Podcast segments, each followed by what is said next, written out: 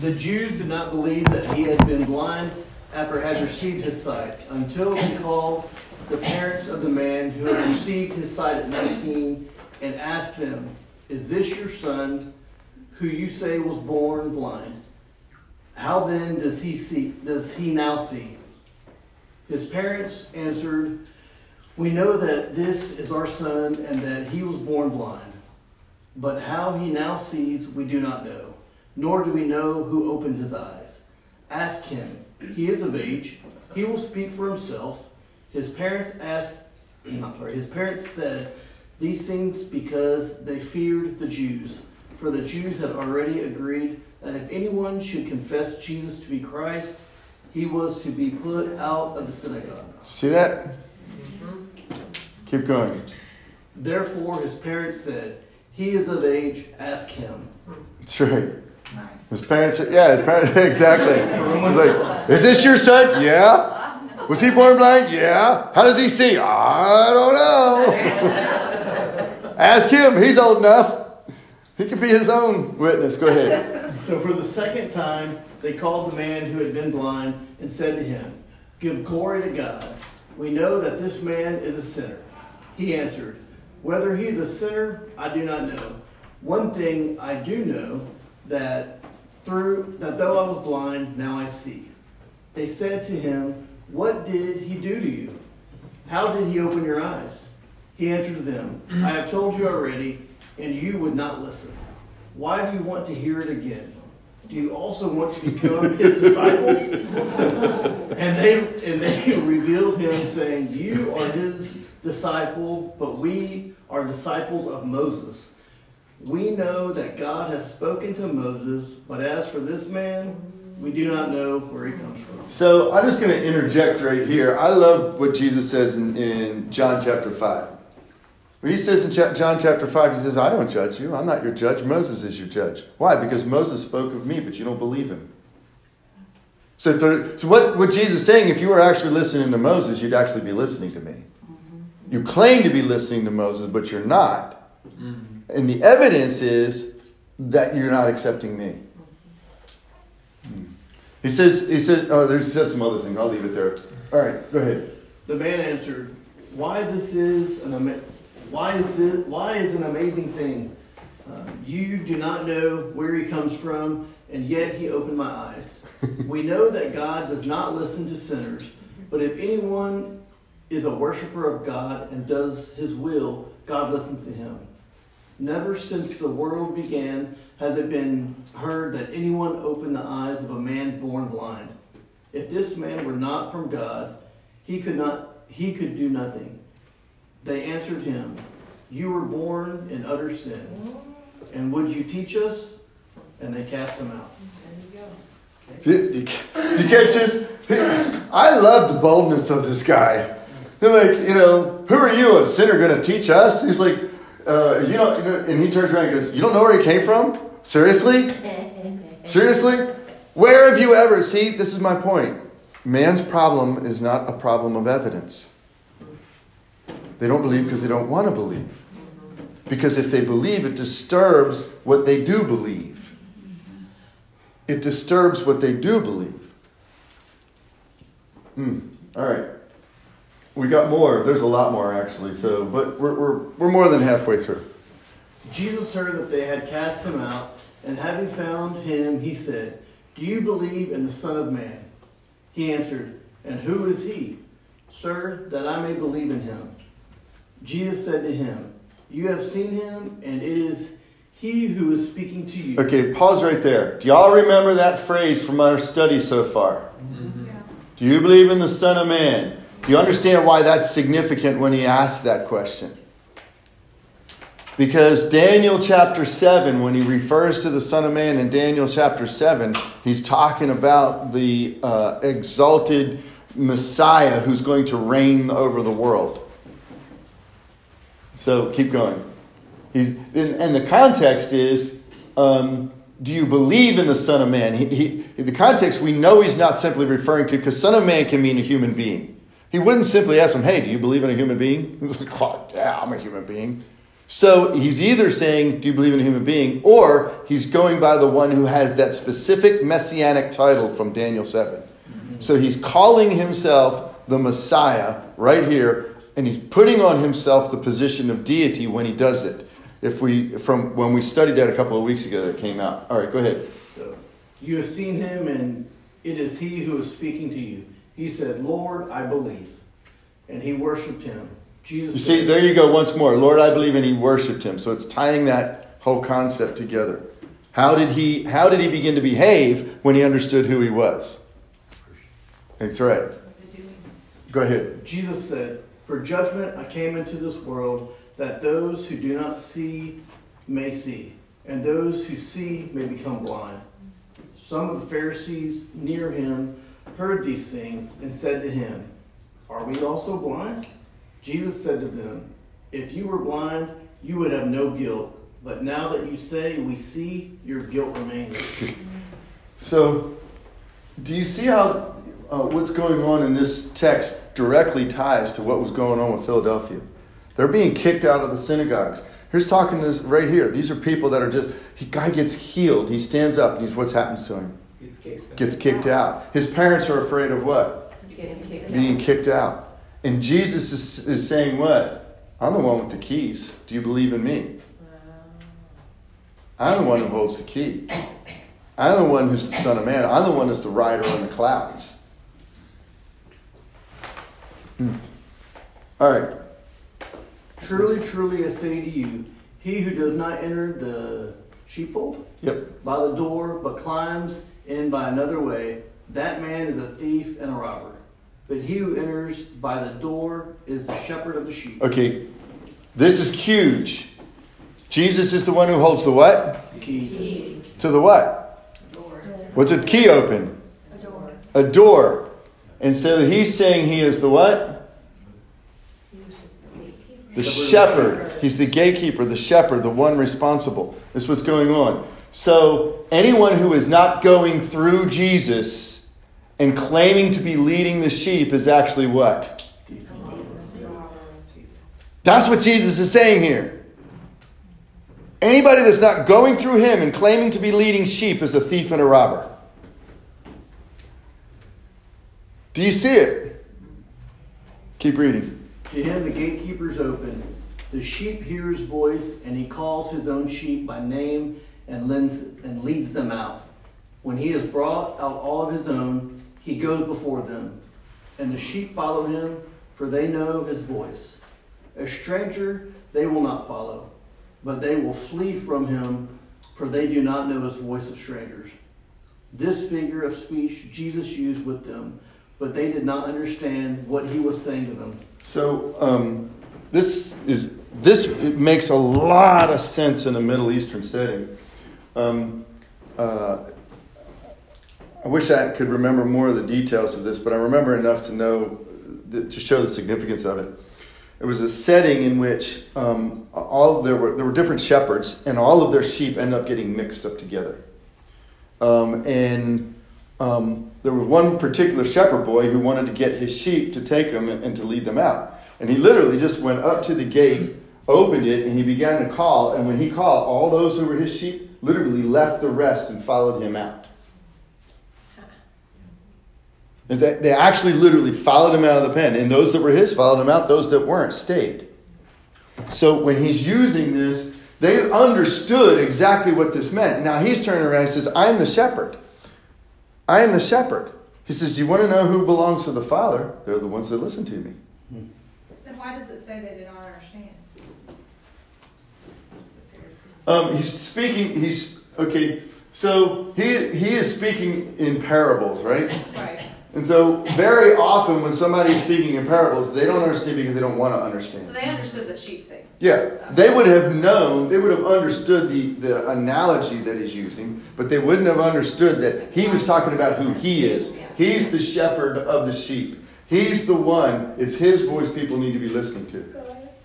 Now, having said that, um, well, let's read this first and then I'll tell the story. Go ahead. So Jesus again said to them, Truly, truly, I say to you, I am the door of the sheep. All who come before me are thieves and robbers, but the sheep did not listen to them. I am the door. If anyone enters by me, he will be saved and will go in and out and find pasture. Uh, the thief comes only to steal, kill, and destroy.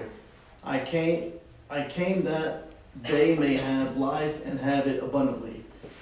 I am the good shepherd. The good shepherd lays down his life for the sheep.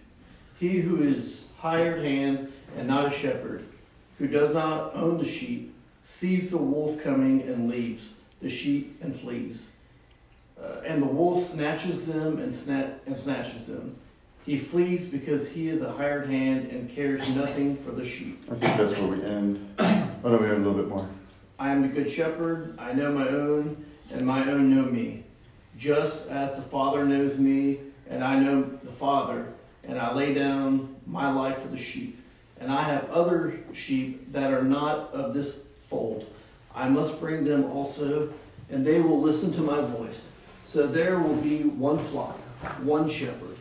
For this reason, the Father loves me, because I lay down my life. Wow. That I may take it up again. No one takes it from me, but I lay it down of my own accord. I have authority to lay it down, and I have authority to take it up again. This charge I have received from my Father. There was again a division among the Jews because of these words. Yeah, there are people not not getting the picture, not following, not understanding what he's saying. But there's some really key important things throughout this particular passage we're looking at. I want to just hit on a couple of highlights and, and then go forward. One thing that is hugely important, if there's one thing Jesus says about his followers, they can hear his what? Voice. I remember being a young believer and um, reading that and going, Well, I'm not sure if I'm a sheep because I don't know that if I can hear Jesus' voice. And that really kind of scared me.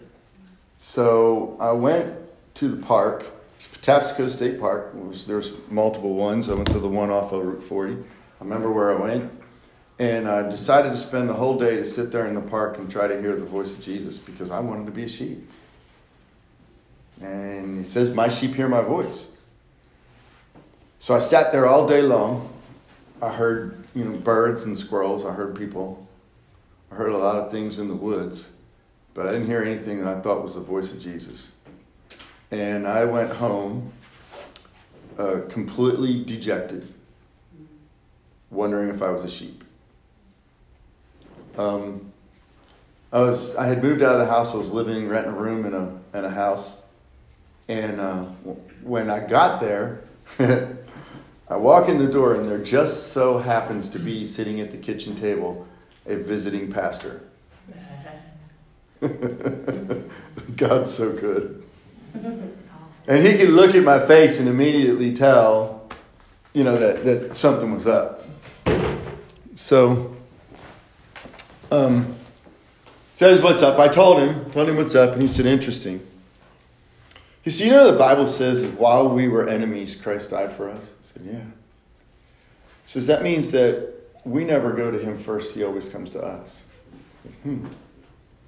He says, so if you're going about your day and all of a sudden you start having thoughts about the Lord, that's him speaking to you. That's his voice. That's not you. I went, hmm. So I went to bed with a glimmer of hope.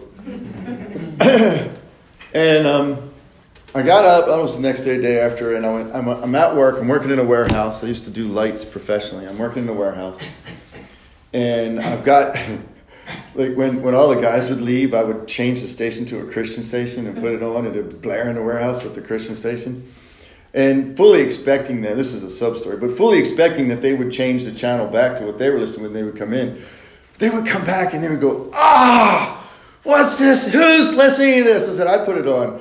They wouldn't change it till I left the warehouse. Then they would go change it. It was really funny. I didn't, I wasn't trying to put it on them. I was expecting they would change it. But I, I just, you know, I'm there by myself. I don't listen to what I want to listen to. But anyway, I'm walking around and I'm listening and I just start having thoughts about the Lord and I'm thinking about Him, meditating on Him, and just enjoying relationship with Him. And right in the middle of that, He speaks to my heart and says, This is not you thinking of me, this is me speaking to you.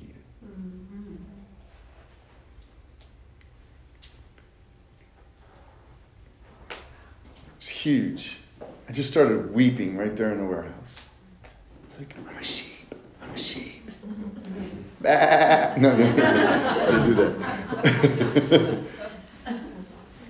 yeah, it was. It was truly awesome. You know, one of the most important things we can do as believers is learn to cultivate that God is the, the voice of God. He's always speaking, He's always moving, and He's always inviting us to get in on what He's doing around us.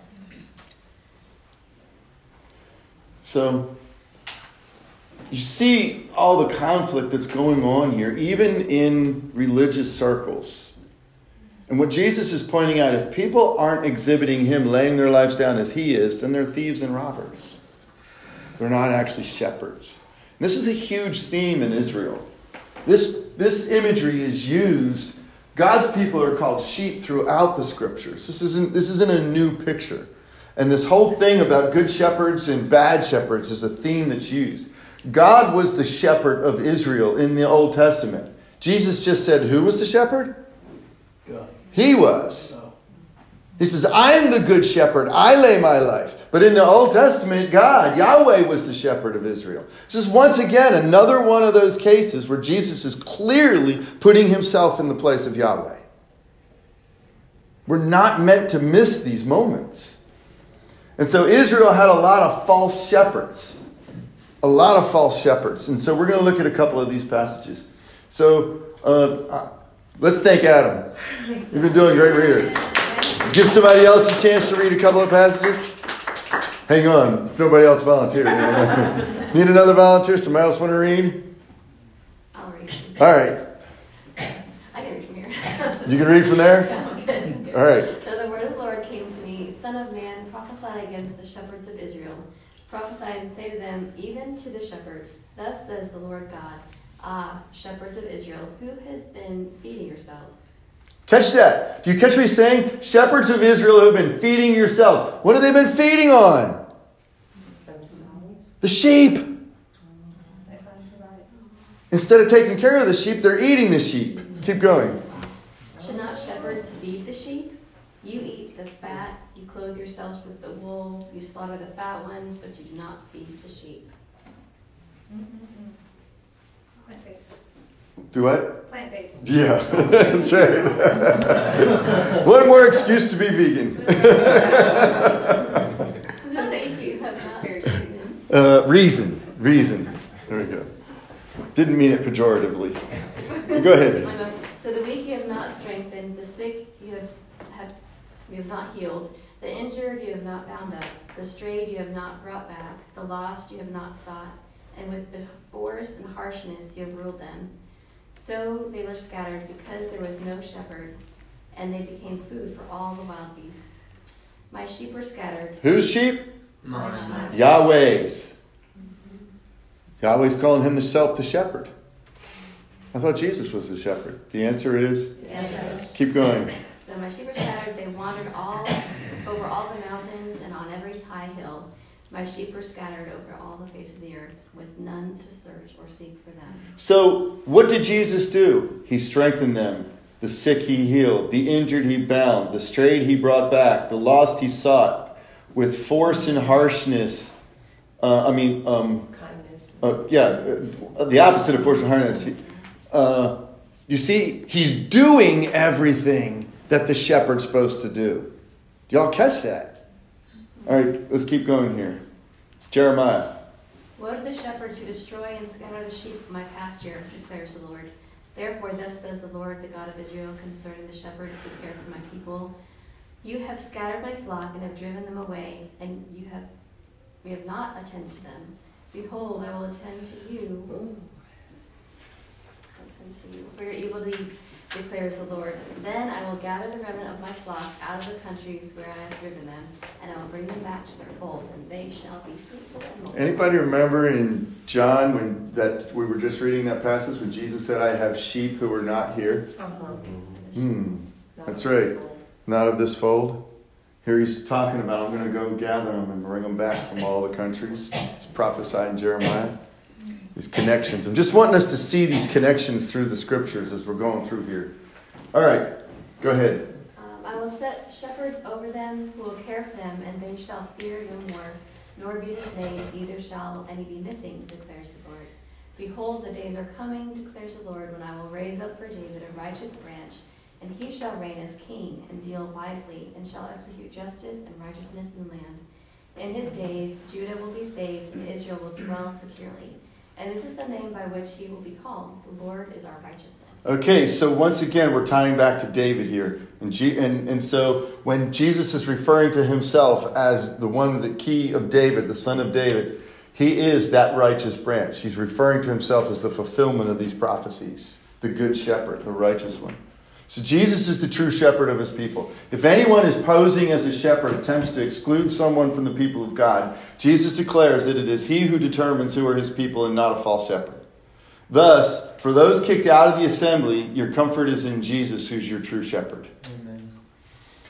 Uh, Revelation, this is 3 8. I know your works. Behold, I have set before. What time got? We're good. I have set before you an open door which no one is able to shut. I know that you have but little power, and yet you have kept my word and have not denied my name.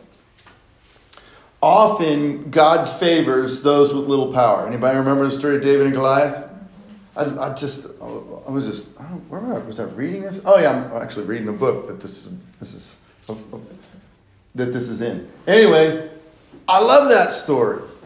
I love that story because what did David, when he went against Goliath, Saul put on him what? Who knows? Armor. Yeah, Saul put his armor on him. Saul's going to try and dress him up like a soldier. And what did David say? David said, I have never fought in anything like this. This is not going to be good if I do this. He says, just let me, let me do my thing. What did David do? Yeah, he went down to the river and got five smooth stones and stuck them in his little sack.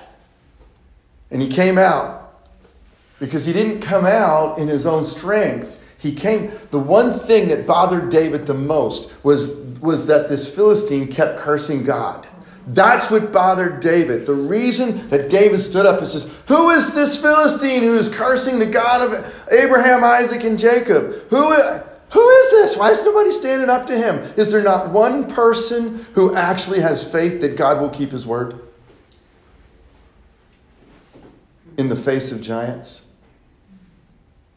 Is there not one person, an entire army here, who will not believe that God will keep his word in the face of giants?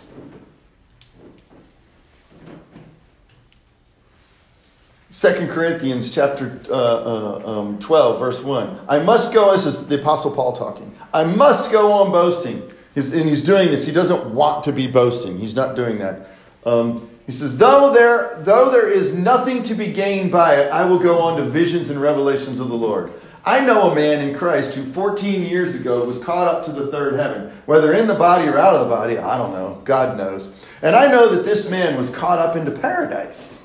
Whether in the body or out of the body, I do not know, God knows. And he heard things that cannot be told, which man may not utter. Okay, I remember first time I'm reading that, I'm like, when do we get to know what they are? I want to know what those things are. And it's obvious Paul is talking in a minute, well, it'll be even more obvious Paul's talking about himself here. He's talking about himself, but he's talking about himself not only in the third person, he's talking about himself as though it wasn't even him. Why would he do that? Why would he, he tells us in a minute why he does it. Okay? On behalf of this man, I will boast, but on my own behalf, I will not boast except of my weaknesses. Though if I should wish to boast, I would be a fool, for I would be speaking the truth. I, if, I'm, let me say that again. Though if I wish to boast, I would not be a fool, for I would be speaking the truth. He says, I'm not going to boast about this man and his great uh, uh, his great visions and the great things he heard, because that's the first thing everybody is going to put, try to measure Paul by. He's a great man because he had these great spiritual experiences. No, I don't, I don't even want you to know me for that. I want you to know me for my weaknesses. But I refrain from it so that no one may think more of me than he sees in me or hears in me. I don't want anybody to think anything in me by those things. So, to keep me from becoming conceited, because of the surpassing greatness of the revelations, so it's obviously Paul's revelations, A thorn was given me in the flesh, a messenger of Satan to harass me, to keep me from being conceited. Three times I pleaded with the Lord about this, that it should leave me. But he said to me, My grace is sufficient for you, for my power is made perfect in weakness.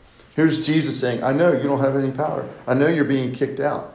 But the fact of the matter is, you are actually in the place where my grace is being poured out. You are actually in the place where you're walking through a door that nobody can close. You are actually in a place where you're allowing me to display my glory. He said, um, he said, Therefore, I will boast all the more gladly of my weaknesses, so that the power of Christ may rest on me. For the sake of Christ, then, I am content with weaknesses, insults, hardships, persecutions, and calamities. For when I am weak, then I am strong.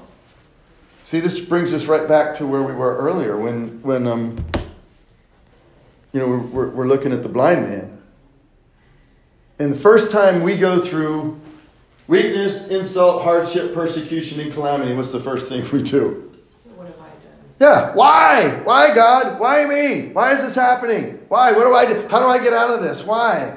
Instead of saying, Lord, how is it that you want to use my weakness in the middle of this to display your glory? How are you, do you desire to display your glory through this? Because obviously, it ain't because of me. All right, sometimes it is our brokenness that, that in our brokenness that we most experience the power and greatness of God. I want to, I want to, put a, I want to put a footnote to this. This doesn't mean that we should be always walking around like, woe is me, waiting for the next time a hammer falls. So that, okay? All it means is we are living our lives, we're living them for Jesus, and when stuff happens, God wants to use it for His glory. All things work together, the good and the bad. Instead of running from the bad so it should only be good, we should be embracing all things that Jesus can have his glory, not looking for things to be bad, but not looking to get out when it happens. If God makes a way out, that's who he is, that's what he does. But in all things to be glorifying him. Does this make sense? Um, sometimes in our brokenness that we most experience the power and the greatness of God. Blessed be the God and Father of our Lord Jesus Christ the Father of mercies and God of all comfort, who comforts us in all our affliction. Why? Why does he comfort us in all our affliction? So that we may be able to comfort those who are in any affliction with the comfort with which we ourselves are comforted by God. You know, one of the reasons we go through is so that we can have empathy for others. Now imagine going into some place like the jail or wherever and showing up and seeing people and saying, wow, you know, man, I love you. It's with much tribulation we enter the kingdom of God.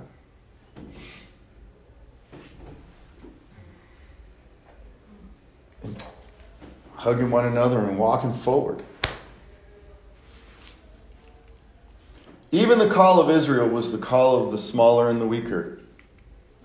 It was not because you were more in number than any other people that the Lord set his love on you and chose you, for you are the fewest of all people. But it is because the Lord loves you and is keeping the oath, is keeping the oath that he swore to your fathers, that the Lord has brought you out with a mighty hand and redeemed you from the house of slavery, from the hand of Pharaoh, king of Egypt. Even, even Israel was the small one. So, I'll stop here because this kit takes us to a new part. Any questions, comments, thoughts? Yes, sir. Yeah, my question, you know, how he presented himself in the gospel and how he presented himself in Revelation. Would you say that's two different ways? Because like he presented himself as Yeah, so I would submit to you that Jesus is. Uh, uh, um, there, uh, who was it? Who was it? It was a, a, a preacher named Stewart, famous Scottish preacher named Stewart, I believe he said, There is nothing that confronts us like the contrarieties uh, that we are faced in the person of Jesus Christ. On the one side, he's knocking over the money changers, and the other side, he's saying, Bring the little children to me. There's nothing that confronts us. He, is, he was completely austere in some settings, and, and you wouldn't even think to touch him. And there's other settings when he's got his arms wrapped around people, loving people that are in their lowest place. That is the contrast of God Himself. The, you know, per, pure goodness. There is nothing more fearsome in this world to be confronted with than pure goodness. Nothing more fearsome. When you think about the holiness of God, I've heard it many times. Uh, Bible Project, they, they use this, they compare it to the sun. Because of the sun, you can see everything. But what happens when you get really close? You get burned up. Okay? So, um, you know, th- this is, this is exactly what we see. We see the Apostle John himself at the Last Supper lays his head back on the breast of Jesus because he is the disciple that God loves. And then we see him in the beginning of this book fall down like a dead man when he sees him in all his glory. That is the person of Christ. We are supposed to both love him entirely and fear him completely at the same time. Good. That's it. I love that. That's great. That's a quote from uh, C.S. Lewis in, in uh, Lion, the Witch, and the Wardrobe, who's talking about Aslan the lion. He's a, when, they, when somebody was describing Aslan the lion, says he's a good lion, but he's not tame. Wow. Yeah. Isn't that a great picture? That's a great picture. So, good question. Yeah, we're meant to see all these different things about Jesus love and truth. This, these letters, if you wanted to boil these letters down to a couple of things, you could boil them down to love and truth and faithfulness encasing it. Okay? For us to be faithful to Him, we have to both be loving as Jesus is loving, but if we're loving without truth, He takes the candlestick away. But we also have to be truthful. But if we are truthful without love, he still takes the candlestick away. We have to be both truthful and loving at the same time as Jesus is. And that is not a balancing act, that's a tension. it's a tension that pulls us in, into his perfection, actually. That's a great question. Any others? Comments? Thoughts? Is this okay? All right. Do we need to pray for each other for anything? Janet is in surgery. She's Amen. Thank you, Lord. Thank you, Lord. That's awesome. Anything else? Let's stand together. So I'm going to give you a commercial. Um, right after, right after we finish this this church here, Philadelphia, we're going to get into because I know this is um, uh, uh, we're not going we're, we're going to take some time and we're going to deal with the issue of being taken out. We're going to hit it a little bit here, but we're going to be dealing with the issue of being taken out and what does it mean to be taken out? Is that like a rapture? Is that before a tribulation? Is that after a tribulation? We're actually going to look at that a little bit and um, spend some time in that. So, because uh, we're, you know, we, we wrestle with all the stuff, so we put it out there. All right, just to let you know that's coming up.